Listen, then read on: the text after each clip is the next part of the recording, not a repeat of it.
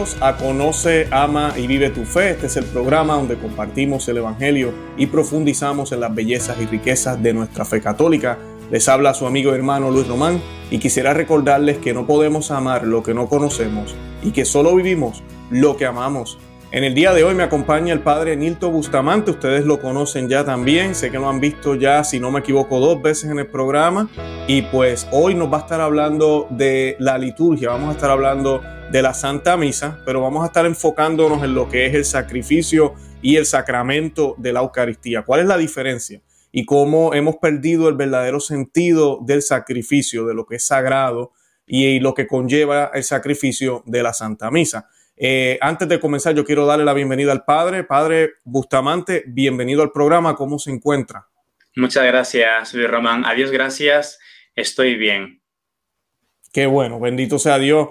Eh, estamos, ¿verdad? Seis horas de distancia, eh, pero, pero unidos en la misma fe, unidos en Cristo.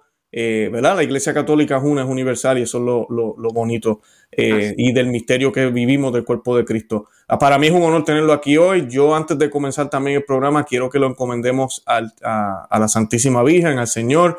Eh, yo quisiera que usted pues hiciera una oración eh, como usted entienda que es adecuado. Sí. Nos encomendamos a Nuestra Señora, a la Virgen María. Ave María, gracia plena, Dominus tecum, benedicta tui mulieribus, et benedictus fructus ventris tui, Jesús. Santa María, Mater Dei, ora pro nobis peccatoribus, nunc et hora mortis nostre. Amén. Sagrado corazón de Jesús, en vos confío. Dulce corazón de María, salvación del, alma mía. Ave María Purísima, sin pecado concebida. San José bendito, ruega, ruega por nosotros. Muy bien, en nombre del Padre, y del Hijo, y del Espíritu, Espíritu Santo. Amén, bendito sea Dios. Padre, gracias eh, bueno, padre, pues para comenzar, eh, quería aprovechar, si quería hablar un poco de usted brevemente, quién es el padre Bustamante, eh, ¿verdad? ¿Por qué la liturgia es tan importante para usted, que debe ser importante para todos sacerdotes? Creo que lo es. Lo más que, que cuando hablamos de estos temas, yo siempre aclaro a las personas. en mi programa hemos tocado tantas noticias. Hace una semana, padre, yo tocaba la noticia de un sacerdote alemán que hizo un altar de tierra eh, ¿verdad? Y pusieron tierra en la iglesia y en, el, y en esa, en esa eh, tierra colocaron el altar, que inclusive yo tengo fotos aquí y pues son cosas que no podemos decir, yo nadie podría decir, el padre lo está haciendo con toda la intención para ofender a la iglesia. Eh, no, estamos hablando de un sacerdote, un hombre de Dios, pero pues algo está mal, algo, algo se está perdiendo, ¿verdad? Estas son parte de la foto y, y pues lamentable, esto es vamos a decir, el extremo eh, de lo que a veces se ve. Vemos también indígenas o, cosas extrañas que se están haciendo ahora también. Se mezcla lo secular con, la Santa Misa. También vemos estas manifestaciones a favor de agendas del arcoíris y este tipo de cosas dentro del templo. Eh, hay muchísima eh, confusión y a veces los laicos no saben ni qué pensar. Y pues por eso es que a mí me gusta tocar estos temas y le agradezco que usted haya tomado el tiempo hoy para que podamos entender que no se trata de ser eh, rígidos o ser ritualistas o buscar como mejor, como que la forma nuestra es la mejor, no. Es mirar qué es lo que la iglesia nos siempre nos pidió, qué es lo que el Señor nos pedía eh, desde la última cena y cómo podemos mantener eso coherente con la fe que nosotros tenemos. Y yo sé que hoy el programa va a ser muy bueno. Y pues, padre, adelante, padre.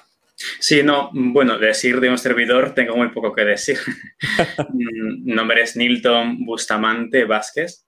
Soy de, Perú, pero ejerzo mi sacerdocio automáticamente mm, desde que fui ordenado eh, en España.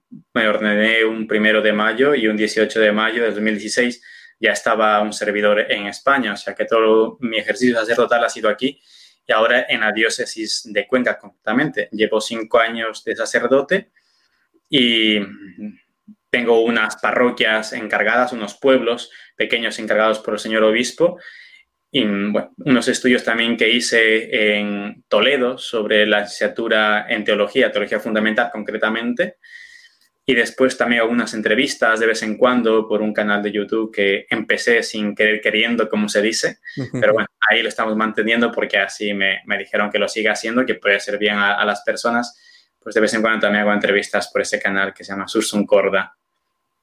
Excelente. Yo voy a colocar el enlace del canal para que la gente pueda accesarlo y le invito a la, audiencia nuestra que se suscriban al canal. No, no pierdan tiempo, vayan y suscríbanse al canal del Padre Nilto eh, Bustamante. Eh, padre, para aclarar, eh, eh, sé que las cosas han cambiado bastante en la iglesia. ¿Todavía usted celebra ambas formas de la liturgia? ¿Cómo, cómo está su situación? Sí, mm, celebro ambas. De hecho, yo sí fui formado en, en, el rito del nuevo sordo. Es verdad que la misa era, mi formación fue en la misa en latín siempre, casi siempre, el 98%, pero en latín, pero el nuevo sordo.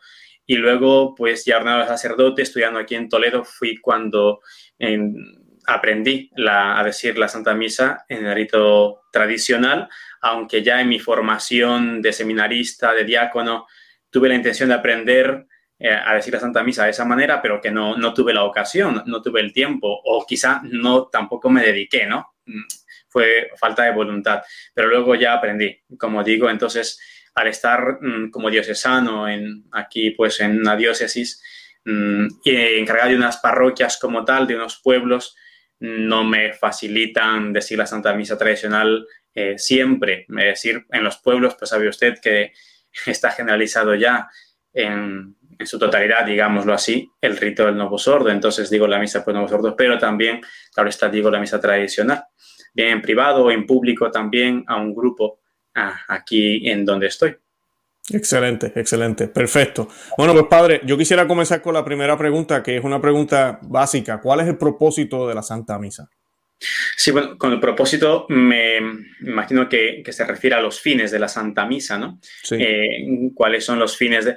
Bueno, lo que siempre ha enseñado la, la Sagrada Teología, así lo enseñó, por ejemplo, el Concilio de Trento, que por cierto existe, que ya no se suele nombrar el Concilio de Trento, se cita solamente el Vaticano II, pero el Concilio de Trento existe y sigue, sigue siendo válido dentro de la Iglesia. Así lo definió Trento, como también el Papa Pío XII en una encíclica, eh, Mediator Dei, que los fines del sacrificio eucarístico no pueden ser otros que los del sacrificio de la cruz. Y esto es realmente mm, fuerte, esta afirmación, ¿no? Porque él dice, los fines del sacrificio eucarístico, no de la Santa Misa como tal, no son otros sino los que Cristo, eh, los que tuvo Cristo al momento de sacrificarse, de entregarse por nosotros en la cruz.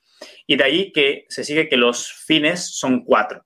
Primero es el fin latréutico, que llamamos que es el fin de adoración, ¿no? la glorificación de Dios, dar a Dios el culto superior de adoración, para reconocer su infinita excelencia y majestad. Sería el primer fin, el atréutico, el de adoración. Es el primer fin de todos, ¿no? Porque muchas veces pensamos que el fin de la Santa Misa es que la gente salga contenta, que a la gente le guste, etc. Pero mm, hacemos de todo, pero menos es el fin atréutico, que es la adoración como tal, ¿no? Y ese fin de adoración tiene que mostrarse también visible externamente por los gestos, por la reverencia, etcétera, que luego quizá también tocaremos. el otro fin de la Santa Misa es el fin eucarístico o el fin de acción de gracias que, se suele decir, que es agradecer a Dios todos sus inmensos beneficios. Por ello también a la Eucaristía, a la, se conoce con ese nombre, ¿no? La Eucaristía. Pero realmente es un fin de la Santa Misa, es un fin eucarístico, que es la acción de gracias, que es lo que significa Eucaristía, dar gracias. Tenemos, por otra parte, el fin propiciatorio, que sería la expiación y la propiciación, es decir, satisfacer a Dios por todos los pecados y por las penas merecidas por los pecados, así propios como ajenos, los pecados de los vivos y de los difuntos, por cuya razón es la misa finalmente, por lo tanto, un sacrificio propiciatorio y expiatorio es uno de los fines. Y mire, y dice, dice el Concilio de Trento, dice el Papa Pío XII, Mediator Dei, que es satisfacer por todos los pecados y por las penas merecidas por los pecados, tanto por los propios como por todo el mundo, ¿no?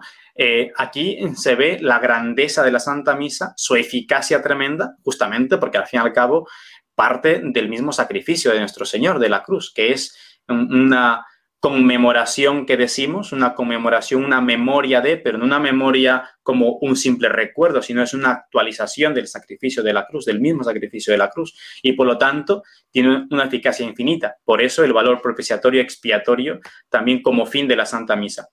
Y por último, tenemos el fin impetratorio, que sería el fin de intercesión, que es pedir a Dios todos los bienes, tanto espirituales como, como temporales. Pues aquí se encuentra eh, resumido, por decirlo así, todos los fines de la Santa Misa, que es el atréutico, el de adoración, eucarístico, acción de gracias, el propiciatorio, que es expiar por los pecados, el impetratorio, que sería pedir a Dios beneficios, tanto espirituales como temporales. Todos estos cuatro fines, eh, nos dice el Papa Pío XII, los cumplió Cristo Redentor durante toda su vida y de un modo especial en su muerte de cruz. Y lo sigue cumpliendo ininterrumpidamente en el altar del sacrificio de la Eucaristía. Es maravilloso tener esto en mente porque, claro, cuando asistimos a la Santa Misa, no, asistimos mm, a, un, a, un, simple banquete, no asistimos a, a un acto de, de comunitario para pasarlo bien como si estuviese yendo yo a un bar, por ejemplo, ¿no? Eh, realmente asistimos a eso, como dije antes, y como enseña también la Sagrada Teología y la Sagrada Doctrina, que justamente es el mismo sacrificio de la cruz, la actualización. Y esos fines que Jesucristo cumple eh, en la Santa Cruz los vuelve a actualizar la Santa Misa, él en el sacrificio del altar, ¿no? Exacto. Perdón, padre, no, de ahí, de ahí entendemos entonces, como dice usted, que es el, sacrificio de la cruz. Eh, que quiero decirle a la audiencia, voy a colocar el enlace de la encíclica Mediator Day, es uno de mis documentos favoritos, me fascina, qué bueno que lo mencionó. Eh, la, cuando uno piensa, o uno piensa, no, uno entiende, porque no es pensar, aquí no estamos, la iglesia nos enseña y sabemos que el sacrificio de la cruz es la santa, o la santa misa es el sacrificio de la cruz pues entonces cambia la mentalidad de nosotros, eh, creo yo, la forma en que, eh, por ejemplo, nos, conducimos dentro de, la liturgia cuando estamos participando de ella. Una de las cosas que, por ejemplo, el Papa Benedicto XVI en sus últimos años trató de, enseñar fue que nos aplaudiera. Es algo que se nos ha, especialmente a nosotros los latinos, nos fascina, nos aplaudir. está en nuestra sangre y nos cuesta. Eh, ¿verdad? Hasta inclusive después de la homilía. Yo, he visto sacerdotes que nos corrigen, pero hay muchos sacerdotes que no. Y pues eh, creo que ya cuando uno tiene esa mentalidad de que es la cruz, pues entonces no hay, no hay espacio para aplauso, no hay espacio para estar meneando las caderas, eh, o, casi como dijo usted, un bar, o espacios para manifestar otras agendas, como yo mencionaba al principio. que lamentablemente la, Santa Misa se está convirtiendo en eso, en una manifestación de mi cultura. Eh, padre, mencionó algo que, ya me lleva a la otra pregunta y le doy minutos para que también, eh, si tiene algo más que quería añadir sobre los propósitos de la misa, pero dijo algo y quería rescatarlo rapidito eh, para ir ya a la segunda y tercera pregunta que hablamos fuera del aire. la iglesia nos pide a nosotros, a los laicos, y que vayamos, que recibamos al Señor como mínimo una sola vez al año que sería el día de Pascua, el día de resurrección. Eso es obligado. Si usted no comulga durante todo el año, eh, no está haciendo nada malo siempre y cuando nos esté en gracia, ¿verdad? Pero lo, recomendable es que comulguemos. Pero realmente la iglesia nos dice y nos exige que debemos comulgar como católicos, esto es el peor católico, diría yo, como mínimo, ¿verdad? Una sola vez. Ahora, si nos dice la iglesia que tenemos que ir todos los domingos a misa, entonces hay una diferencia entre la misa y la Eucaristía no es, no es lo mismo. Ya usted mencionó la cruz y dijo que la misa no era un banquete, pero la Eucaristía se come. ¿Cómo, ¿Cómo podemos reconciliar esto? ¿Cuáles son las dos diferencias entre sacramentos? Porque inclusive la Eucaristía se puede recibir sin haber ido a la misa, siempre y cuando no esté en la disposición. Eh, ¿cómo, ¿Cuáles son esas diferencias? Hacia eso es que yo me dirijo, para que podamos entender entonces cómo la liturgia no debe ser, porque ya usted mencionó que no es un banquete. Sí, bueno, realmente hay una diferencia al mismo tiempo que hay una relación entre lo que sería el santo, la Santa Misa, el Santo Sacrificio y la Eucaristía entendida como presencia real de nuestro Señor que se llega, se llega a confeccionar, mm, utilicemos esta palabra, a confeccionar dentro de la Santa Misa, en el momento de la consagración y que también tiene pues como un fin, aunque no un fin absoluto, necesario, digamos, que sería la comunión. Hay una diferencia, por lo tanto, también hay una relación. Bueno, bueno primero podemos mm, decir que, mm, como todo sacramento, ¿no? Definimos aquí el sacramento como tal, el sacramento es un signo sensible mm, de algo sagrado que nos santifica. Y así se destina a los hombres, eh, a diferencia del sacrificio que se ofrece a Dios. Por lo tanto, eh, el sacramento es algo que está destinado para, nosotros, para los hombres. Cualquier sacramento, por ejemplo, sacramento del, bautismo, pues destina a que nos haga hijos de Dios, ¿no? Em, y así la unción de enfermos, que también perdona los pecados, por ejemplo, fortalece el alma y el cuerpo, etcétera, ¿no? Pero eh, eso es como sacramento como tal. En cambio, el, el, sacrificio es algo que se ofrece a Dios, está destinado a Dios. Y esto, este carácter de sacrificio, solamente lo tiene la Santa Misa porque el bautismo, la confirmación, etcétera, cualquier otro sacramento, no tiene el carácter sacrificial como tiene la Santa Misa. Pero la Santa Misa es tanto, eh, es ese sacrificio y es allí donde se confecciona la Eucaristía, ¿no? Que ya sería el sacramento de la Eucaristía, ¿no? Ambas cosas. Em, y el sacramento, todo sacramento, por tanto también el sacramento de la Eucaristía, es signo sensible, que por sensible, eh, porque es sensible, se ve y se palpa. Y por signo, lleva implicada una relación a algo que se oculta, que es, que es el significado. La Eucaristía es un signo sensible, por eso pues consagramos lo que llamamos el pan y el vino, eh, y es un signo porque realmente nos está llevando a algo mucho más allá, a algo que es misterioso. Pero en este caso no solamente es algo que se significa en la Eucaristía, sino que además es la presencia real, es el mismo Cristo, está real, verdadera y sustancialmente presente allí, ¿no? No es como, por ejemplo, en el bautismo, que utilizamos agua y el agua es un signo sensible, pero es signo porque simboliza ¿no? Eh, la pureza, la limpieza. En la Eucaristía no solamente simboliza, sino que es el mismo Cristo como tal. ¿no?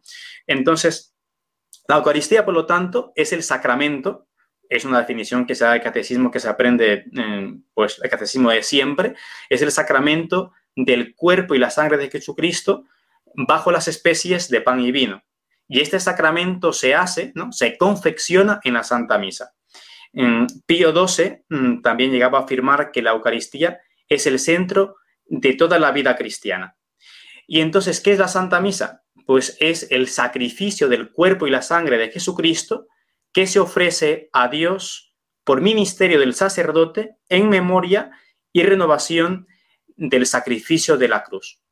La Eucaristía es el sacramento como tal y la Santa Misa es el sacrificio que se ofrece como tal. Vuelvo a repetir para que quede pues más claro, un poco más claro que la Eucaristía se a confeccionar dentro de la Santa Misa, que es lo que se ofrece, ¿no? El sacrificio como tal. Bueno, y el sacrificio podía ahondar un poquito más porque es un tema interesante y creo que eh, ahondando en esto podemos eh, estar en la Santa Misa, digámoslo así, participar en la Santa Misa, unirnos en la Santa Misa cuando entendemos lo que es el sacrificio realmente, porque el sacrificio es una oblación que se hace a Dios y la Santa Misa es un sacrificio, es una oblación que se hace a Dios.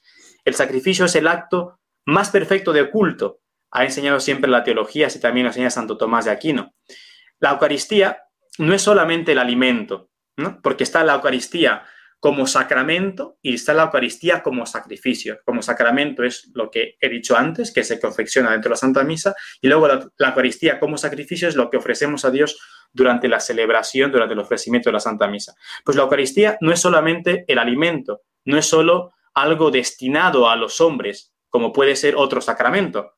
No es solo mm, sacramento, sino que la Eucaristía mm, es la fracción del pan, mm, como se llamaba antes, eh, la fracción del pan no es solo un manjar, sino que esta fracción se, desprende de la revelación que tenía un carácter sacrificial. Esta fracción del pan tenía y tiene un carácter sacrificial, que es el rito que tenía como destinatario a Dios. Y el sacrificio eucarístico aparece relacionado también con el sacrificio de la cruz. Por lo tanto, el rito eucarístico es memorial de lo acaecido en el Calvario. Y lo que allí ocurrió fue un auténtico sacrificio. Por lo tanto, la Santa Misa es ese sacrificio que ocurrió en el Calvario, es el memorial, repito, pero no memorial no es una simple memoria o simple recuerdo, sino es un rito en el que se contiene lo mismo que se contenía en la cruz, es decir, la misma víctima y el mismo sacerdote. la misma víctima que es Cristo y el mismo sacerdote que es Cristo también quien sacrifica, en este caso por ministerio del, sacerdocio.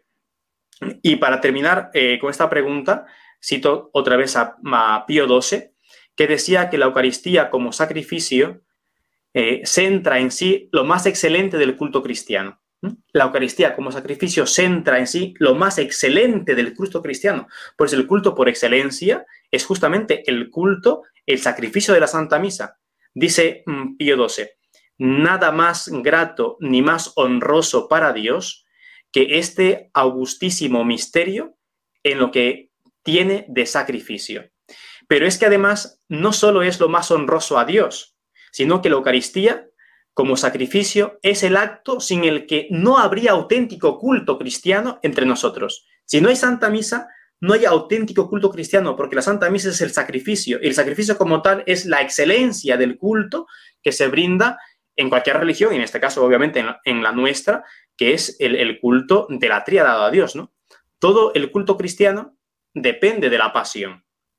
Por lo tanto, del sacrificio de la Santa Misa, sacrificio que inicia y da contenido a nuestra religión, también dirá Santo Tomás de Aquino, dice, al ofrecerse en la pasión a sí mismo como hostia, ¿no? como sacrificio, Cristo inició el rito de la religión cristiana.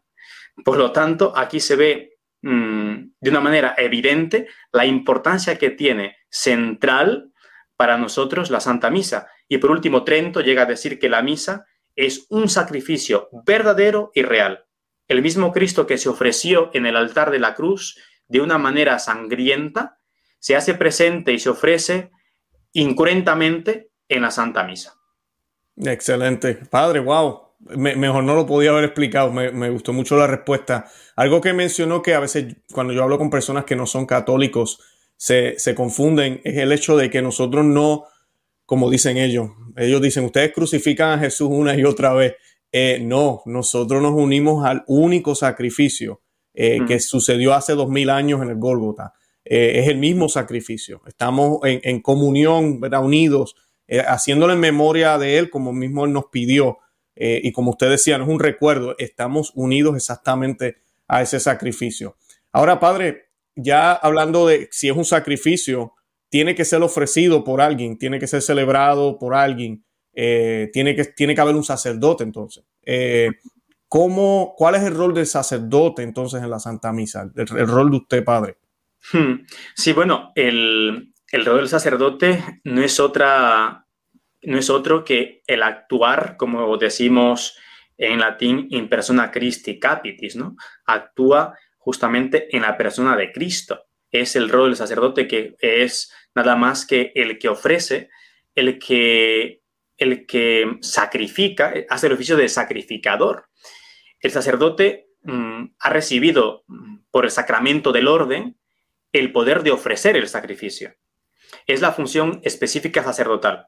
Si un sacerdote se caracteriza por algo, es por una sola cosa, que es que puede sacrificar, ¿no? que puede ofrecer a Dios, a Dios Padre, el sacrificio de Cristo en la cruz, pero en este caso sacramentalmente en la Santa Misa. Es su oficio principal, que es el de ser sacrificador, ¿no? El de consagrar, que decimos. Y por otra parte, obviamente, está el oficio de eh, también principal sacerdote, que es el absolver pecados. Lo, que, lo que me caracteriza a mí es, a cualquier sacerdote, es el poder sacrificar, el poder ofrecer la Santa Misa y el poder absolver pecados, cosa que la Virgen María mm, no lo puede hacer. Ella no puede sacrificar, ella no puede mm, consagrar el cuerpo de Cristo ni puede absolver pecados, ¿no? Y obviamente con esto no quiero decir que la Virgen María se indigna ni mucho menos, sino que Dios nuestro Señor ha querido elegir a hombres para esto. Bueno, entonces podemos decir que este es el oficio del sacerdote, ¿no? Es actuar en persona de Cristo para ofrecer, para, para sacrificar. Trento, otra vez me remito al concilio de Trento, mm, y digo el concilio de Trento porque es el concilio, como otros tantos, eh, que ha dado definiciones realmente, ¿no? Definiciones concretas que me piden una adhesión como tal, ¿no? Y hay definiciones dogmáticas dentro del concilio de Trento, no como en el concilio Vaticano II, que no hay ninguna definición dogmática como tal, ni mucho menos. Entonces, pues, como Trento define y, da doctrina, pues cito a Trento. Bueno, el Concilio de Trento afirma que Cristo ha unido de tal manera el sacrificio y el sacerdocio que siempre les encontramos juntos, ¿no? mm, Cristo eh, ha unido de una manera total, ¿no? íntima, eh, el sacrificio y el sacerdocio. Para que haya sacrificio eucarístico, tiene que haber sacerdocio. Y si hay un, un sacerdocio y un sacerdote, está llamado, destinado a ofrecer el sacrificio de la cruz, ¿no? Los sacerdotes no consagran ni ofrecen por una mera delegación especial de los fieles, como también se quiere decir. No, es que el sacerdote no se diferencia de lo, del común de los fieles, lo que llamamos sacerdocio común, ¿no? Eh, eh, bueno, si ellos ofrecen es porque tienen algo delegado por nosotros, por los fieles. No, Señor, mira, yo ofrezco no porque los fieles me han delegado a mí algo, sino es porque Cristo me ha dado este poder por medio del, sacramento del orden. Es Cristo quien ha dado al sacerdote el poder de ofrecer y de consagrar. El sacerdote es el consagrante y el oferente, ¿no? El que consagra y el que ofrece. Eh, la consagración la hace él solo y no por representar al pueblo, aunque es verdad que ofrezca el sacrificio también por el pueblo, sino que yo consagro porque represento a Cristo en ese momento, hago las veces de Cristo, Cristo me toma a mí para realmente ofrecer el sacrificio. Mm, el, bueno, no, el cardenal, no, sino don Columbia Marmion, que fue un abad benedictino, beato ya, él en un libro que tiene sobre mm, Cristo, ideal del sacerdote, él dice, ¿cuántas veces se dice, cuántas veces se dice con el reflexivo desdén de un sacerdote que dice su misita, solamente dice su misita y apenas vale para hacer ninguna cosa útil? Mm. Por lo cierto, eh, pero lo cierto es que, dice el Beato Marmion, a los ojos de la verdad infalible, este sacerdote que celebra su misita con piedad, aunque nadie asista a ella, realiza una obra divina, porque honra al soberano Señor y vuelve propicio para los, las miserias del mundo entero. El sacerdote, por lo tanto, ofrece este misterio de fe, que decimos también en la consagración en la misa terrestre, el Mysterium Fidei, y este acto, mire, este acto de consagrar sobrepuja en poder a cualquier otro ministerio. Por eso es por lo que la vida del sacerdote mm, debiera ser un eco o una prolongación de la Santa Misa. Y el padre Antonio Rollo Marín trae en su libro una cita, cita que creo que ya es de San Alfonso María de Ligorio, que decía que la Santa Misa, ella sola, una, sola Santa Misa, da mayor adoración, mayor gloria a Dios que toda la gloria que le pueden dar los ángeles, los santos, incluyendo la gloria que da la Virgen María por toda la eternidad a Dios. Pues una sola Santa Misa da mayor gloria a Dios que todos los actos y la glorificación que le dan los ángeles, los santos y la misma Virgen María, que ya es decir bastante, porque la Virgen María da una glorificación tremenda a Dios. Pero ¿por qué la Santa Misa, una sola misa, es mayor a glorificación y adoración a Dios? Porque lo que ofrecemos en la Santa Misa es el sacrificio del cuerpo y la sangre de Cristo que tiene un valor infinito. Excelente, excelente, padre. Eh, padre, entonces, para aclararla ahí un poquito, porque sé que hay gente que se confunde. Eh, ustedes trabajan, o bueno, yo digo trabajan, pero hacen su trabajo, su parte, como, como en persona de Cristo. O sea que Cristo fue o es, eh, Cristo es, disculpa, Cristo es sacerdote, pero también es sacrificio, ¿correcto? Sí, sí.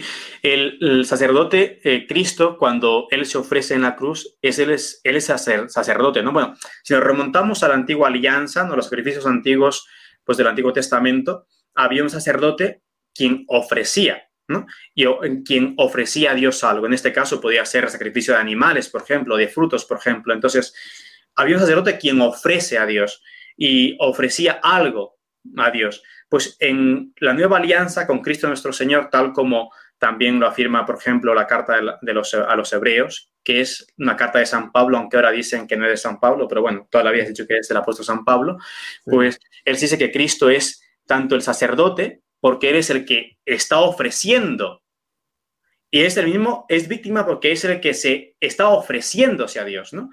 Eso en la Santa Cruz, pero en la Santa Misa es igual, pero en este caso es por ministerio del sacerdote, ¿no? Es por mi ministerio que Cristo es el sacerdote que ofrece y es el, obviamente, el que se está ofreciendo porque es su cuerpo, porque es su sangre. Excelente. Padre, entonces, ¿cuál es el rol de nosotros los laicos? Que es algo que se ha de verdad se ha dañado muchísimo, lo digo a sí mismo porque me da pena, inclusive yo, yo que nací en, en, misa, en Novus Sordo, misa nueva, ahorita pues estoy eh, en misa tradicional, gracias a Dios encontré, ¿verdad? Una comunidad hace unos años, pero, pero hasta dentro de las comunidades Novus Sordos o de misa nueva hemos visto unos cambios eh, a través de los años, de las décadas, donde cada día más pareciera que participar es salirme yo del banco, como digo yo, de la silla, y ponerme a hacer algo. O sea, tengo que estar al frente, tengo que mm. estar moviendo esto, tengo que estar haciendo lo otro. Eh, ¿Es realmente esa la participación del laico? Eh, ¿Qué nos dice o nos enseña la iglesia? ¿Cuál es la participación verdadera de nosotros los laicos junto con el sacerdote en la Santa Misa? Hmm, sí, el problema está que se ha entendido mal, mm, se ha interpretado mal la palabra participación, ¿no? Porque mm, ya eh, en la misa tradicional antes también se entendía eh, que los fieles tenían que participar de la Santa Misa eh, o del sacrificio, ¿no? Pero el problema está que a partir del Concilio Vaticano II, no sé si fue su intención, pero por lo menos abrió la puerta ah, a una interpretación distinta de participación. Ahora participación se entiende como que yo tengo que hacer algo, tengo que actuar, no tengo que cantar, tengo que leer, tengo que, no sé, hacer algo, inclusive dar la comunión, por ejemplo, los fieles que también lo hacen, lamentablemente, en estos tiempos. Entonces, es como que si yo no hago algo, entonces no he participado de la Santa Misa. Eso quiere decir que solamente los que van a misa solamente han participado de la Santa Misa, el que ha leído, el que ha cantado o el que ha hecho las municiones. Entonces, toda la, toda la más gente que no ha salido no ha participado de la Santa Misa, ¿no? Y eso no es así. Y vuelvo a repetir, el sentido de participación se ha tenido siempre en la iglesia, la participación de los fieles. Y así lo demuestra la misma liturgia, eh, la misma historia y además la misma teología. Es que cuando sigue la, liturgia hay, un, hay momentos en los que se invita a los fieles a participar, pero a participar no es que salgan a leer, no es que salgan a hacer algo. Bueno, ahora explico en qué sentido la iglesia ha entendido siempre esto de la participación. Como digo, la liturgia y la teología están concordes en afirmar que los fieles intervienen activa, activamente además en la misa. Pero repito, activamente no significa hacer algo yo, ir a hacer algo durante la celebración, durante el sacrificio, durante la Santa Misa. Eh, no es la confección del sacramento ni en la victimación de Cristo, ni siquiera en el ofrecimiento ministerial de lo victimado, como los fieles participan. O sea, un fiel no participa eh, ofreciendo como, como sacerdote, ¿no? Victimando a Cristo, ¿no? No participa de esa manera. Si se repasa la liturgia, encontramos alusiones a la participación de los fieles. Unas como pidiendo a los fieles que mm, el sacrificio de Cristo sea acepto a Dios. Ellos piden a Dios que este sacrificio que el sacerdote va a ofrecer sea aceptado, sea acepto a Dios, ¿no? Por ejemplo, eso está en el orate fratres que decimos en la Santa Misa, orate hermanos, ¿no? Para que este sacrificio mío y vuestro sea agradable. Em, pero, eh, claro, y ellos responden, ¿no? Ellos dicen que el Señor reciba este sacrificio para que sea agradable. Y ellos están así participando, es decir, ofreciendo también, uniéndose a ese sacrificio. Eh, es un sacrificio, el ofrecimiento que hacen los fieles es un ofrecimiento a título personal, no es un, no en un sentido ministerial como lo hace un sacerdote, que solo puede él hacerlo como sacerdote, ¿no? Pero es que los fieles cuando participan de la Santa Misa, no solamente lo hacen pidiendo a Dios, sino que además lo hacen ellos ofreciéndose. Ellos también se pueden eh, victimar, como se dice, ¿no?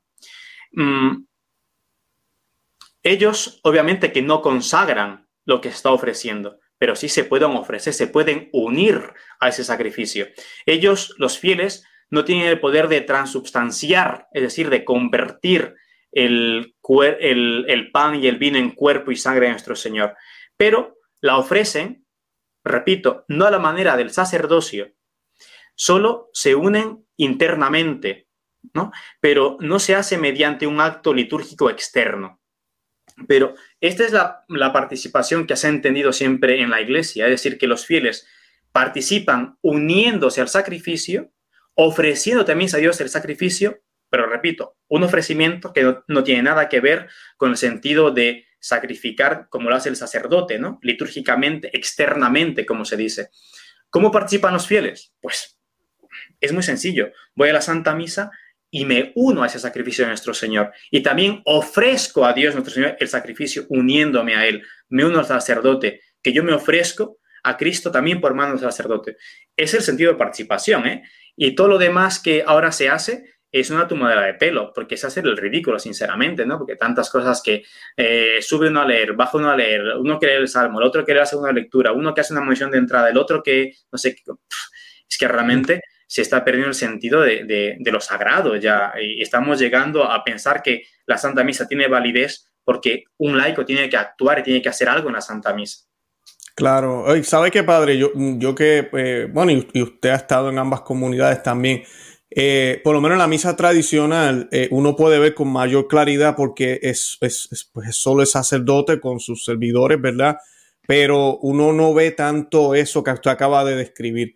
Yo recuerdo tener el sentimiento de que, y es la comunidad la que ofrece el, sacrificio en, comunión con el Padre, pero es el Padre. Él es el celebrante, lo hace en persona de Cristo. El sacerdocio que realmente vale es el de Cristo y, y quien puede ejercer eso es usted, sacerdote, no, es, no soy yo el laico. Y nosotros los laicos tenemos que ser humildes y aceptar eso, que no es nuestra vocación. Eh, porque a veces pareciera, a veces que, que, es la gente la que casi está en el altar, haciéndolo todo, que inclusive esto es triste, ahorita vamos a ir a esa parte, usted mencionó los ministros extraordinarios de la Eucaristía, pero ver, a veces el sacerdote, a veces se sientan, ni siquiera distribuyen al Señor. Y son los ministros extraordinarios los que lo hacen, ya se, pierde esa esencia de que es Cristo quien se ofrece, eh, a mí Cristo lo ofrece, Él se ofrece a sí mismo y Él nos alimenta. Y pues uno como que deja ver eso eh, a veces en algunos lugares en la misa nueva. Eh, eh, por las libertades que se han permitido. No todos los sacerdotes lo hacen así, pero lamentablemente yo he vivido eso. Eh, ahora, le pregunto, padre, ¿qué, es entonces? Porque usted mencionaba que nuestro rol de participación es, obviamente es la oración. yo recuerdo, no sé si usted conoce al padre Jonathan Romanowski, yo lo he tenido aquí varias veces en el canal. Él nos hablaba de algo muy bonito que ya no se hace tampoco, porque es que como se habla tanto en la misa, es un diálogo pues ya la gente no viene con su librito de oración como se hacía en el pasado. Yo lo hago en la misa tradicional porque hay momentos de silencio. Entonces los santos inclusive así celebraban la misa. Ellos tenían sus propios misales que inclusive ellos componían, donde sabían qué oración decir, ¿verdad? En el Agnus Dei, en el, en el Santus, eh, cuando el Padre da la invitación, orate, frate, todo el mundo rapidito, bueno, tenemos que unirnos al sacrificio de, que se está haciendo eh, frente a nuestros ojos. Eh, pero cuando la misa es un poco más dialogada, eso se ha perdido. Eh, ¿Qué cosas pueden hacer los laicos? ¿Verdad? La pregunta más, más directa y podemos hablar varias cosas. Eh, ¿Cómo debemos adorar a Dios en la Santa Misa? estamos hablando los bailes, los cantos, las manos alzadas. Hay gente que, que, que, sienten que si no alzan las manos, pues la misa no, no participé, la misa no, el Padre necesita mi ayuda. los gritos, los aplausos. ¿Es todo eso necesario? ¿Está mal? ¿No se debería hacer? Eh, ¿Por qué? Mm. Sí, el, otra vez, el problema está en no entender los términos y, yo creo que se ha, se ha vaciado de significado las palabras, ¿no? Como la palabra participación, por ejemplo, ¿no? que cuando se vacía de significado, pues ya se hace tonterías en la Santa Misa. Lo mismo, por ejemplo, el sentido de la adoración. Mm, entonces, cuando uno entiende lo que es la adoración de verdad, entonces pues te lleva a hacer cualquier cosa y a, hacer movimientos, bailes, cantos, palmas, aplausos, a tirarte por el suelo en la Santa Misa. Entonces, y lo que hacen es el ridículo y no una adoración a Dios. Entonces, yo creo que si uno tiene en cuenta mm, que estamos delante de la presencia de Dios, debemos estar con ese sentido también de reverencia. Hay gente que dice, no, pues que es que el rey David danzó, bailó delante del arca de la alianza. Digo, pues vale, fue el arca de la alianza, no fue la presencia real de nuestro Señor Jesucristo. Ni, siquiera, ni siquiera una presencia, bueno, es que no había presencia real allí de nuestro Señor, ni de Dios, nada. O sea, si quieres una presencia espiritual, pues sí, pero eh, lo que había era la arca de la alianza. Era un rollo, era unas piedras, estaba eso, ¿no? Y justamente él reconocía eh, esa, grandeza de lo que Dios le había dado, pues y, bailaba delante del arca de la alianza, pero era nuestro Señor. Entonces, en la Santa Misa tenemos realmente presente a Dios Y está mal hacer aplaudir, bailar, cantar o hacer esas cosas. Cuando digo cantar no me refiero al canto gregoriano, ¿eh? me refiero a esos cantos de mm. sentimentaloides y de aplausos. No, eso se puede hacer en otra circunstancia. Pues vaya usted al salón parroquial y lo hace allí, Y si quiere, llama al cura a su casa y que en la casa también lo hagan allí. O sea, me parece bien. Hay gente que, yo veo esta gente tradicional en peregrinaciones, por ejemplo, cantando cantos, digámoslo así, carismáticos, pero durante una peregrinación, durante cuando, cuando van caminando, cuando van caminando, pues excelente. Y digo, sacerdote tradicional, ¿eh? mientras iba caminando en la peregrinación con muchísima gente, pues cantaba a cantos, alabaré, alabaré a nuestro Señor, alabaré, ¿no? Pues muy bien, fantástico, pues que se alaba al Señor de esa manera, pero hombre, vas caminando. Pero cuando estás en la Santa Misa ante el sacrificio, ¿estarías con esas cosas de, alzar manos, de cantos, de de aplausos y de cogerse de las manitos y rezar al Padre Nuestro juntos, alzando las manos. No, o sea, ¿cómo estaríamos o cómo hubiésemos estado nosotros eh, en el, delante de nuestro Señor crucificado? Pues de la misma manera debemos estar también en la Santa Misa, ¿no? Entonces, pero repito, el problema es no entender lo que es el fin de la Santa Misa que el fin principal es el de alabanza, y el de alabanza no tiene el significado de mover las manos y de aplaudir, no es el significado de alabar eso, es el fin principal de la Santa Misa, es la alabanza y la adoración a Dios, es el fin principal. Por lo tanto, a partir de allí podemos hablar qué es lo que puedo o no puedo hacer en la Santa Misa como fiel, ¿no? Al momento de participar, por decirlo así. Y otra vez es bueno remontarnos a Santo Tomás de Aquino, qué es lo que entiende, lo que entiende él por adoración o cómo explica él la palabra adoración. ¿no? Es muy interesante porque, mm, bueno, el Señor mm, recibe, eh, dice, mm, decimos en la Santa Misa, el Señor reciba de tus manos este sacrificio para alabanza y gloria de su nombre. Es lo que dice después del orto de fratres, que dice el sacerdote, ¿no? Los fieles dicen esto, el Señor reciba de tus manos este sacrificio para alabanza y gloria de su nombre. Ese es el fin. Bueno, pues entonces, por lo tanto, ¿qué es adoración? Mire, la adoración tiene por objeto la reverencia de aquel a quien se adora. Entonces, yo tengo que hacer algo que a Dios le reverencie, le adore, le guste, por decirlo así, no lo que a mí me guste. Cuando se hace esas cositas de aplausos y etcétera, lo que se hace es buscarme a mí mismo. Es que me gusta mucho, pues a mí que me interesa lo que te gusta. Vamos a ver si al Señor le gusta, ¿no? Entonces, la adoración tiene por objeto la reverencia de aquel a quien se adora. Es propio de la religión eh, testimoniar mm, reverencialmente a Dios.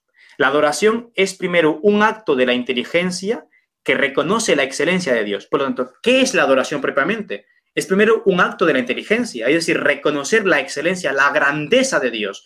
Primero, la adoración, repito, es un acto de la inteligencia, el reconocimiento de la grandeza, de la excelencia, de la majestad divina. Eso es primero la adoración. La adoración consiste principalmente en la reverencia interior a Dios, dice Santo Tomás de Aquino, y secundariamente en ciertas señales corporales de humillación, ¿no? Dice él, de humillación. Eh, así, al arrodillarnos, damos, de, damos a entender nuestra incapacidad delante de Dios y al postrarnos confesamos la nada que somos es lo que dice Santo Tomás de Aquino. Santo Tomás además afirma que la adoración conlleva actos corporales, puesto que somos compuestos de doble naturaleza, intelectual y sensible. Ofrecemos a Dios una adoración espiritual y otra corporal. La espiritual consiste en la devoción interna de la mente, mientras que la corporal consiste en la humillación de nuestro cuerpo. Esta adoración exterior tiene por fin la interior. Los signos exteriores de humillación del cuerpo excitan a someternos con el corazón a Dios, pues no es, nos es con natural el llegar a lo inteligible a través de lo sensible. Mm, bueno, con esto queda muy claro, ¿no? Santo Tomás de Aquino lo resumo, dice, mm, la adoración primero es un acto eh, eh, interno de la inteligencia, ¿no? de reconocimiento de la venza de Dios, pero como somos seres compuestos mm, de alma y cuerpo, ¿no? Alma y cuerpo, esa, esa adoración interna, ese reconocimiento interno que, debo a Dios, yo lo tengo que manifestar externamente. Y justamente se hace por medio de, señales, eh, de señales sensibles, ¿no? Corporales. Y San Tomás de Aquino menciona aquí, por ejemplo, el arrodillarnos ante Él, que es la adoración justamente, ¿no? Claro, claro. Es la que eh, lamentablemente hemos perdido en la Santa Misa, especialmente cuando recibimos al Señor en muchas parroquias. Eh, para mí es un escándalo en la historia de la iglesia eh, y yo sé que en un futuro todo esto se va a evaluar, ver cómo después de dos mil años empezaron a removerse reclinatorios de las iglesias como si fueran algo pecaminoso. Hmm. La misma iglesia, los mismos miembros de la iglesia sacando esos reclinatorios el Señor nos pedirá cuentas eh, de cómo nos hemos acomodado, de cómo pensamos que es muy exagerado, cuando para Dios nada es demasiado, ¿verdad? Pero pues es, son los tiempos que nos han tocado vivir, pero esa es la posición por excelencia, especialmente ante Dios, donde la Biblia inclusive lo dice varias veces, se postró, se postró ante Jesús, se postraron ante Jesús. Eh, eh, tú reconoces que es Dios, entonces lo que toca es postrarse, no empezar a aplaudirle. Eh, eh, definitivamente. Padre, hay un movimiento muy fuerte, no de ahora, porque no es de ahora. Muchas personas piensan que es de ahora, esto lleva tiempo. La inculturación en la liturgia eh, es necesaria, o, esto, o esto está mal, o hay un balance. ¿Qué, qué, me puede decir de eso, Padre? Sí, a ver, el, realmente mm, la Santa Misa, ¿no? Como tal, es obra, es una obra de Dios lo que decimos, la liturgia como tal es obra de Dios, no es obra de los hombres. Nosotros es verdad que como sacerdotes em, somos causas segundas, ¿no? Eh, que Dios nos toma como tal para que se obre el sacrificio, pero realmente quien, si yo no tengo ese poder dado por Dios, yo no puedo hacer nada, es decir, Dios mismo es quien actúa.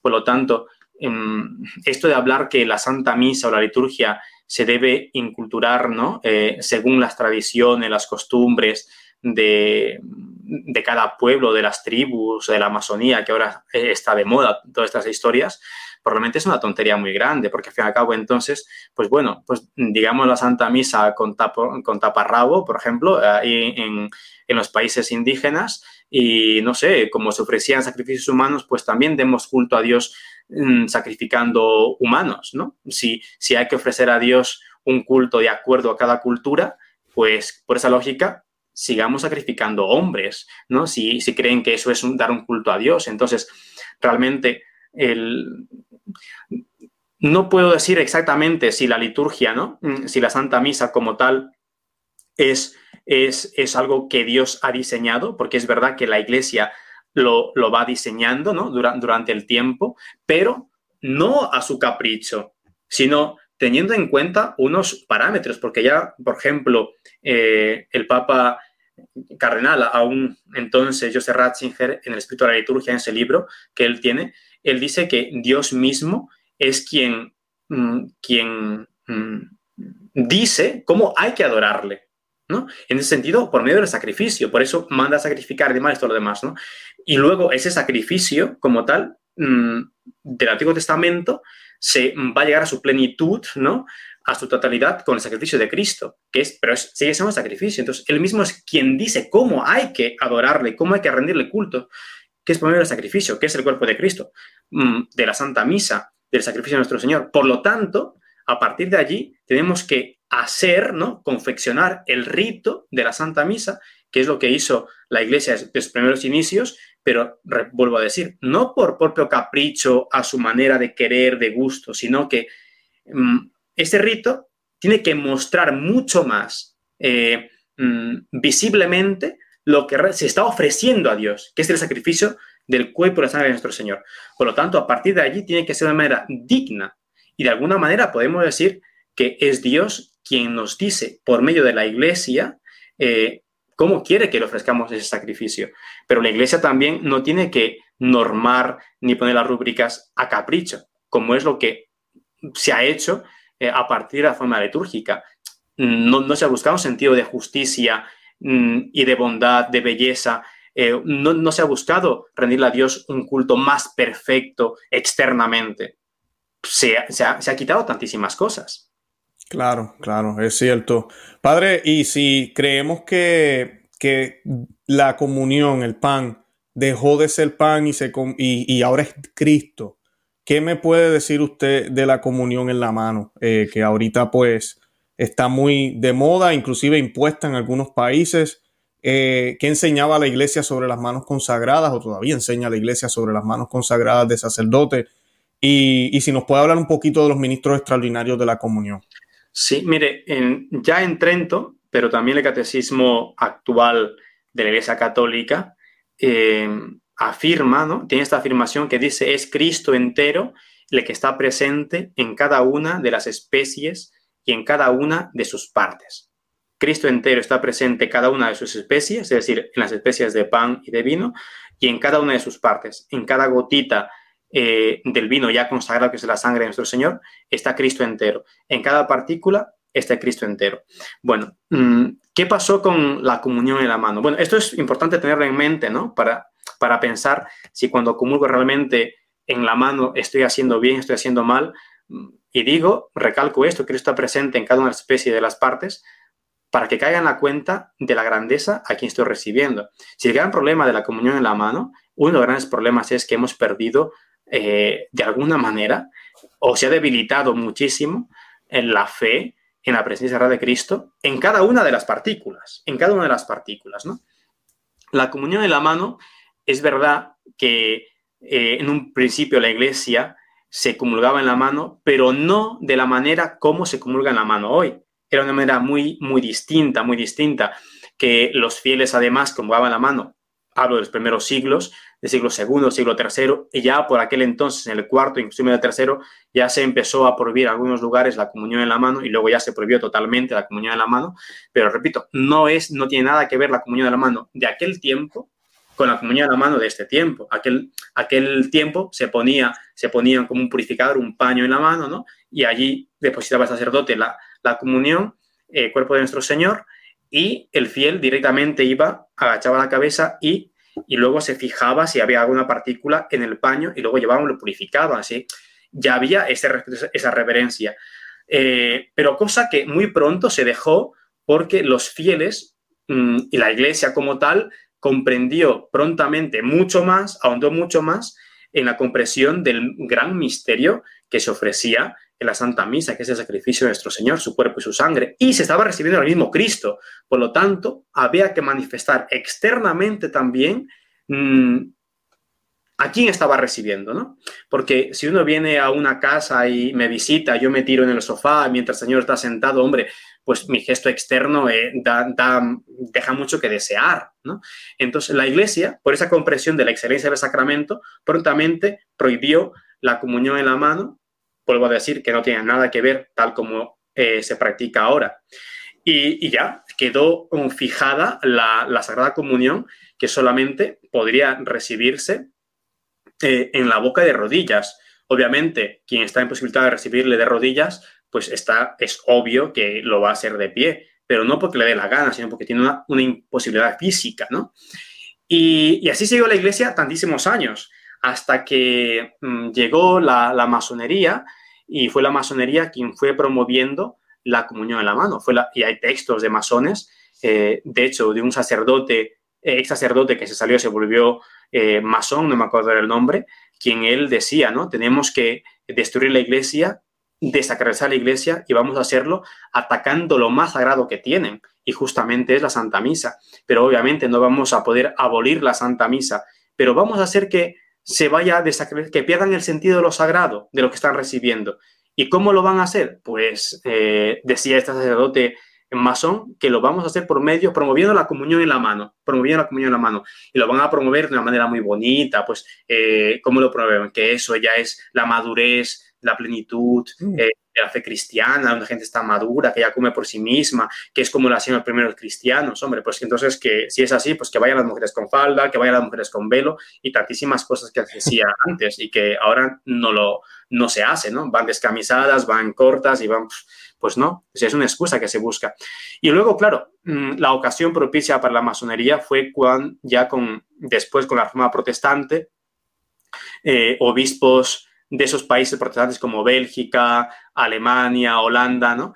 Eh, copiando la costumbre eh, de los reformados, deformados sobre todo herejes luteranos y todos los demás, pues calvinistas, etcétera, eh, que empezaron a dar la comunión ellos en la boca, repito, los protestantes, entonces por copiar aquello, los obispos de esos países protestantes también lo empiezan a promover ya inclusive en la misa, en la misa eh, tradicional lo van promoviendo, que se comulga en la mano. Pero claro, están copiando los protestantes. Pero uno dése cuenta que los protestantes no tienen la fe en la Eucaristía, la presencia real, ¿no? substancial, verdadera de Cristo.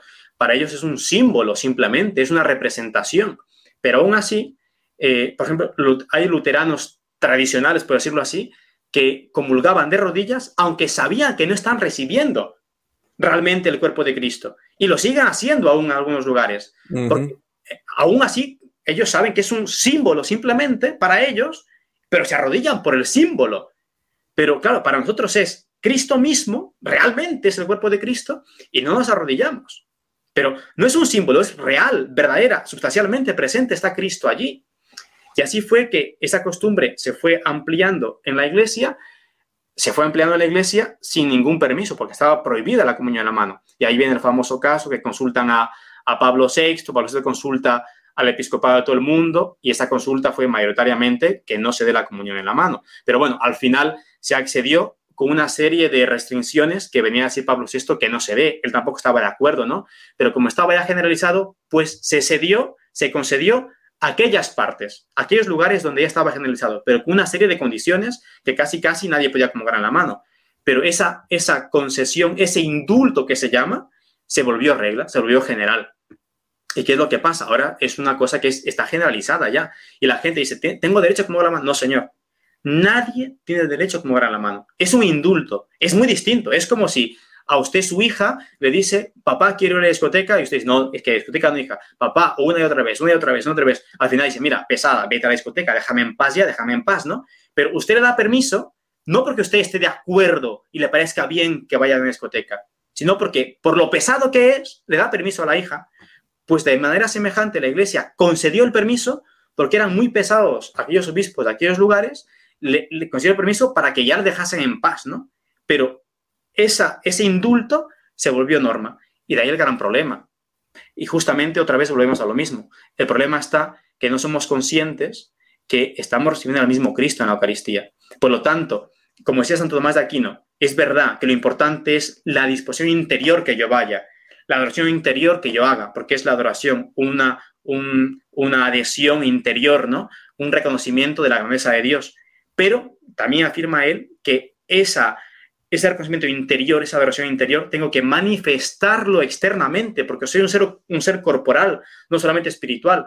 Y él además llega a decir que la manera más perfecta de demostrar esa adoración a Dios externamente es arrodillándome, porque estoy reconociendo que soy pequeño, que soy nada ante Dios. Por eso, el recibir a Jesús de rodillas y en la boca es algo maravilloso. Yo aquí tengo que decirlo que cuando me ordené sacerdote, una de las cosas que yo tenía pena es que ya no, ya no iba a recibir a Jesús de rodillas. El sacerdote, ¿no? Como, como sacrificador, pues comulga, obviamente está, el mismo de pie. Y me daba pena.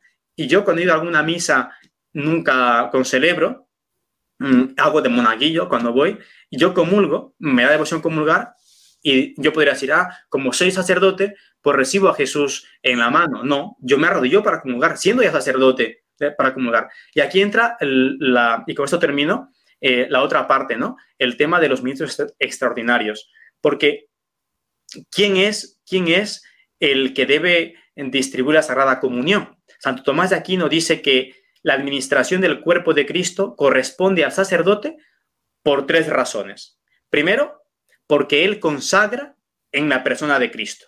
Yo consagro, yo sacrifico en la persona de Cristo. Por lo tanto, corresponde a mí, al sacerdote, corresponde distribuir la Sagrada Comunión. Segundo lugar, porque es el intermediario designado entre Dios y el pueblo. ¿Quién hace intermediario eh, entre Dios y el pueblo? El sacerdote. Y ese e, por eso es que tiene que distribuir, dar la Sagrada Comunión. Y por último, el tercer motivo es porque por reverencia a este sacramento nada lo toca sino lo que está consagrado, dice Santo Tomás de Aquino, citando también él a un concilio anterior, si no recuerdo mal. Entonces, mm, este tema de ministros extraordinarios es penoso, en primer lugar, porque se pierde de esa manera también los sentidos de lo sagrado. Un sacerdote se ha formado y debe de saber mucho más, aunque a veces, lamentablemente, hay laicos que saben mucho más de lo sagrado de la Santa Misa que los mismos sacerdotes, ¿no? Porque ahí se ve mucha más reverencia y devoción a veces en los laicos que los mismos sacerdotes. Entonces, eh, los mismos extraordinarios, pues miren, ojalá algún día desaparezcan, sinceramente lo digo así, algún día desaparezcan, porque dicen, no, es que hay, hay muchísima gente, pues muchísima gente, pues ¿qué más da? Pues cinco minutos más de dar la comunión, diez minutos más de dar la comunión. Me acuerdo que un sacerdote me contaba que cuando iba a decir misa a unas monjitas que eran muchísimas, y además había un colegio que eran muchísimos alumnos, tranquilamente podían estar en esa misa 300, 400 alumnos más las monjitas, esas monjitas tenían costumbre de ayudar al sacerdote a dar la comunión. Y decían, padre, vamos a dar la comunión. Decía el sacerdote, no, no, solamente lo voy a dar yo, ¿no? Pero ¿por qué? ¿Por qué? Es que hay mucha gente, vamos a tardar mucho. Pues tranquilo, hermano, entonces no predico y doy la comunión. No, padre, predique usted, predique usted, ¿no? Eh, bueno, si predico yo, voy a dar la comunión. No pasa nada, tardo cinco minutos más, diez minutos más, pero doy la comunión yo. ¿Por qué acelerar? ¿Por qué tanta prisa? ¿Por qué tanta prisa por terminar ya? Pues que se vea a Dios la adoración como, como debe darse. Y la gente a veces me pregunta, padre, y cuando hay un ministro extraordinario dando la comunión, ¿voy a comulgar o no voy a comulgar? Pues digo, mejor que no vaya a comulgar usted. No, porque al final estamos participando también pues de, de, esta, de esta penosa eh, concesión de dar la comunión a, a, gente laica. Y como dice usted, aún peor que el sacerdote se sienta y no da la comunión. Claro, claro. ¿Sabes qué, padre? Que esa es la razón principal. Yo le digo a todo el mundo cuando comparto mi testimonio.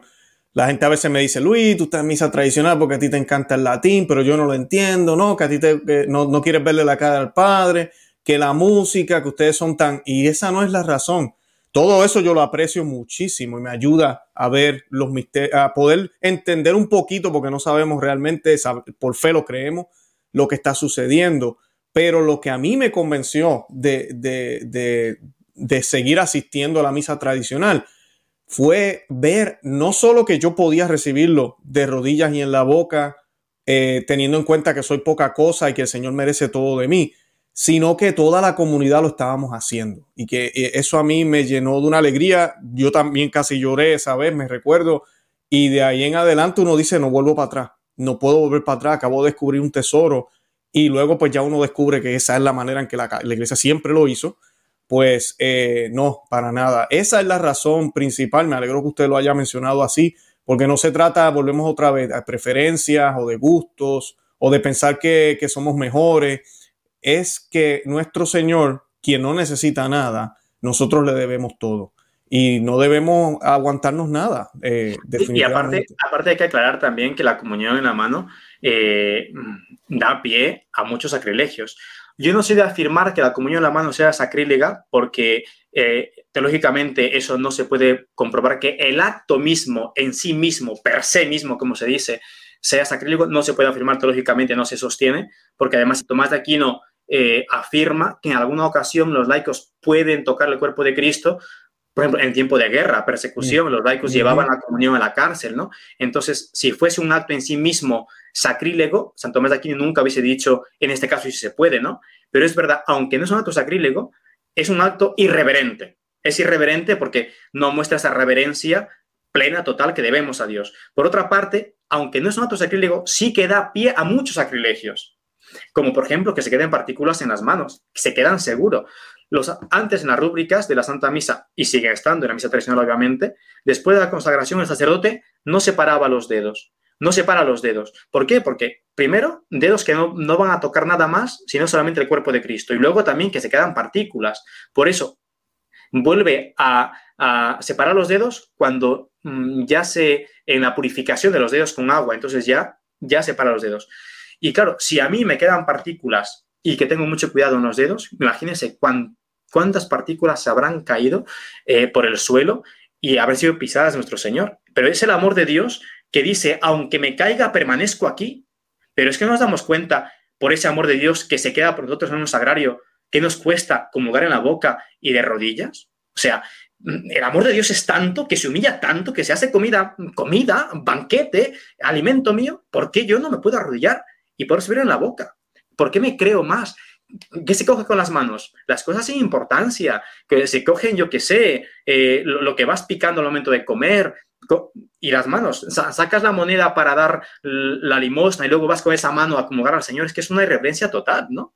Los sacrilegios que siguen de ahí, tantísimos sacrilegios. Claro, claro, claro. Padre, por razones de tiempo, voy a, brincar a la última pregunta, pero si quiere añadir algo, me avisa. Yo quiero aprovechar que usted es un sacerdote, siempre me gusta aprovechar cuando hay sacerdotes en mi programa. Hemos tenido al obispo Schneider, tuvimos al cardenal Juan Sandoval y aprovecho cuando tengo personas como ustedes eh, para que ah, hablen a sus, ah, yo digo compañeros, ¿verdad? Hermanos en, en su misma vocación. ¿Qué exhortación usted le hace a los obispos y sacerdotes eh, sobre la actual crisis litúrgica, toda esta eh, verdad desacralización que estamos viviendo. Sí, bueno, sería un poco atrevido de mi parte dar una exhortación a obispos, espero que ninguno me, me oiga. Bueno, si me oyen, pues ya, ya estoy acostumbrado que me llamen la atención también. Eh, pero miren, me gustaría citar al Papa Benedicto XVI que en el prólogo, en el prólogo, prólogo a la edición en ruso de su ópera Omnia, mm, de, la suya propia, 2016, ¿no? En el prólogo, él mm, escribió lo siguiente. Él dijo, la causa más profunda de la crisis que ha sacudido a la Iglesia reside en el oscurecimiento de la prioridad de Dios en la liturgia. Todo esto me llevó a dedicarme eh, al el tema de la liturgia más que en el pasado, porque sabía que la verdadera renovación de la liturgia es una condición fundamental para la renovación de la iglesia. Es bien fuerte lo que dice 2016, ¿no? La causa más profunda de la crisis, no es la única, pero la más profunda que ha sacudido a la iglesia, reside en el oscurecimiento de la prioridad de Dios en la liturgia. Es decir, la liturgia que se ha vuelto, que lo importante es el hombre. Lo importante es el hombre como los fieles laicos o el sacerdote. Que me vean a mí, que me escuchen a mí, que vean lo que hago, lo que hago, que sea, un, que sea graciosito, que no sea graciosito. Yo soy el principal. Entonces, opacamos, oscurecemos lo que realmente es la Santa Misa, que es eh, el sacrificio de nuestro Señor, ¿no? Por eso dice Benito XVI que el darse cuenta de esto le llevó a él pues al estudio más profundo de la liturgia, porque él dice que la renovación de la iglesia la verdadera renovación de la liturgia es una condición fundamental para la renovación de la iglesia. Por lo tanto, ¿qué puedo decir a mis hermanos sacerdotes? Que nos demos cuenta de lo que Dios nos ha confiado, que es lo más grande que nos ha dejado en la tierra, que es poder ofrecer, sacrificar, ¿no?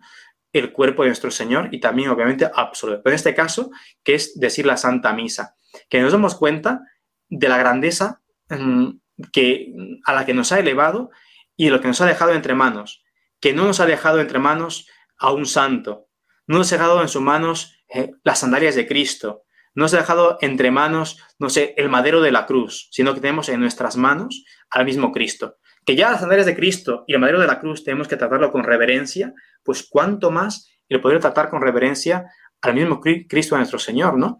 Y que tengamos cuidado al momento de decir la Santa Misa, que nos preparemos, que, le digamos con esa devoción, con esa reverencia que se debe a Él, porque es Él el importante, no nosotros.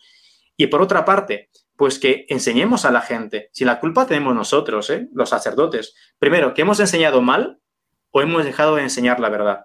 Porque a la verdad se falta, bien por mm, enseñar lo contrario, es decir, la mentira, la falsedad, o bien también por callarla entonces por ocultarla, por callarla simplemente, que no tengamos miedo. Es verdad que a veces cuesta en este mundo ir contracorriente, enseñar a la gente, decir que tengan cuidado, que no en la mano o poner un reclinatorio. A veces la gente se te echa encima, te critica, pero bueno, hay que pasar por aquello, ¿no? Si no, Cristo tampoco hubiese enseñado de, esa manera. Y, que, mm, que seamos conscientes que la Santa Misa es lo más grande que hay.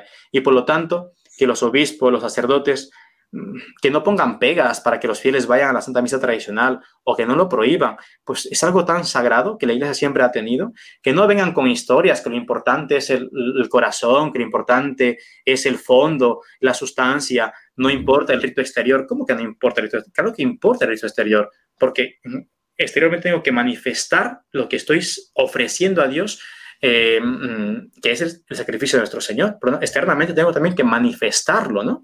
Y quiero terminar con unas palabras de ya santo, el cardenal Newman.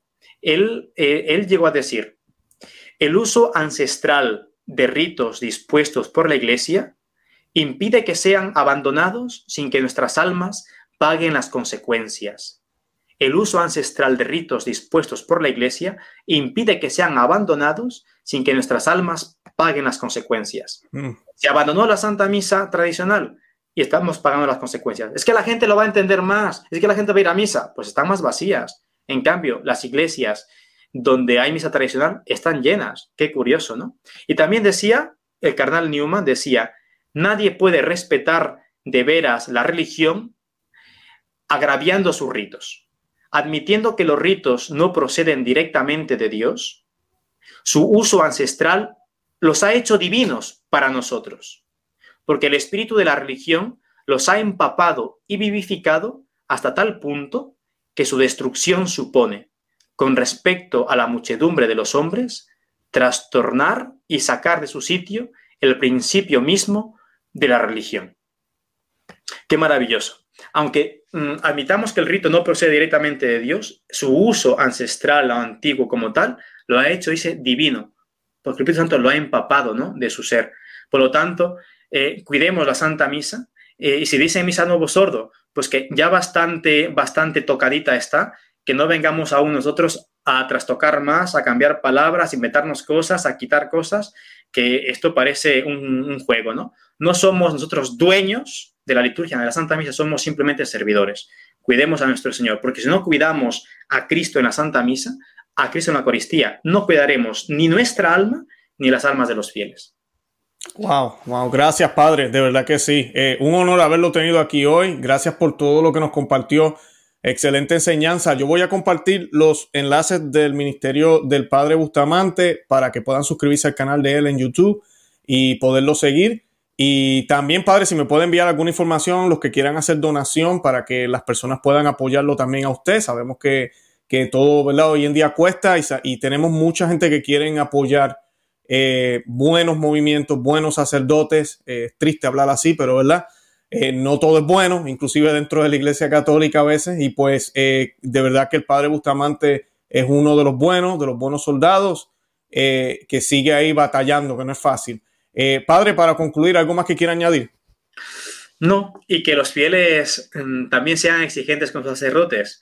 Decía Fulton Sheen que los fieles, una de su misión es vigilar que los sacerdotes cumplamos bien con nuestro deber. Entonces, no hacen mal, ni es falta de respeto, ni es ninguna desobediencia cuando mm, vean a sacerdotes decir la Santa Misa de una manera quizás eh, apresurada, irreverente o no tener cuidado al momento de dar la Sagrada Comunión, pues no pasa nada, tienen que ir decírselo. Y es una obra de caridad también corregir, ¿no?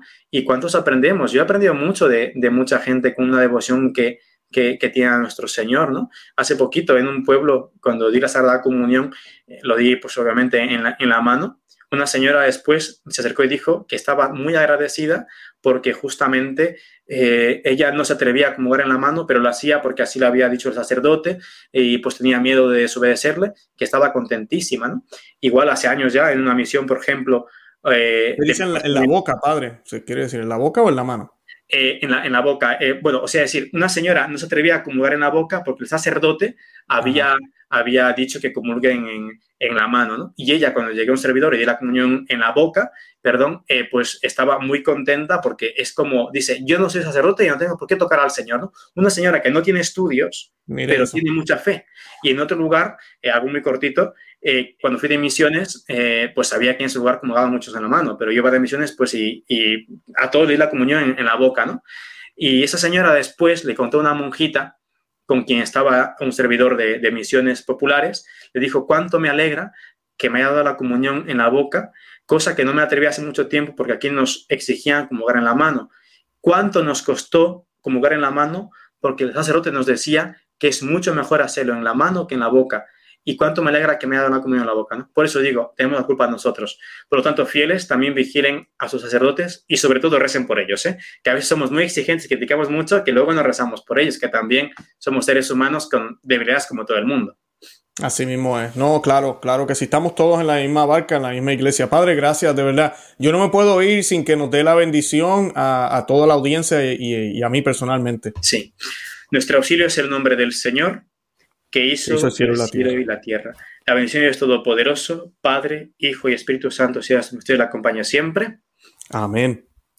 Muy bien. Padre, gracias, de verdad que sí. Voy a estar orando por usted. Siempre nosotros acá en la casa los jueves, en familia, hacemos el rosario por todos los sacerdotes que nos han acompañado en el programa, que gracias a Dios hemos sido bendecidos. Muchos de ustedes han dicho que sí a las invitaciones que les hemos enviado. Y como siempre le he dicho, este canal es suyo. Cuando usted quiera, eh, puede venir, me avisa, que quiera dirigirse a la audiencia. Eh, estamos aquí para servirle, Padre. De verdad que, que Dios lo bendiga. Gracias a usted. Hasta luego, hermano. Hasta luego. Bye bye.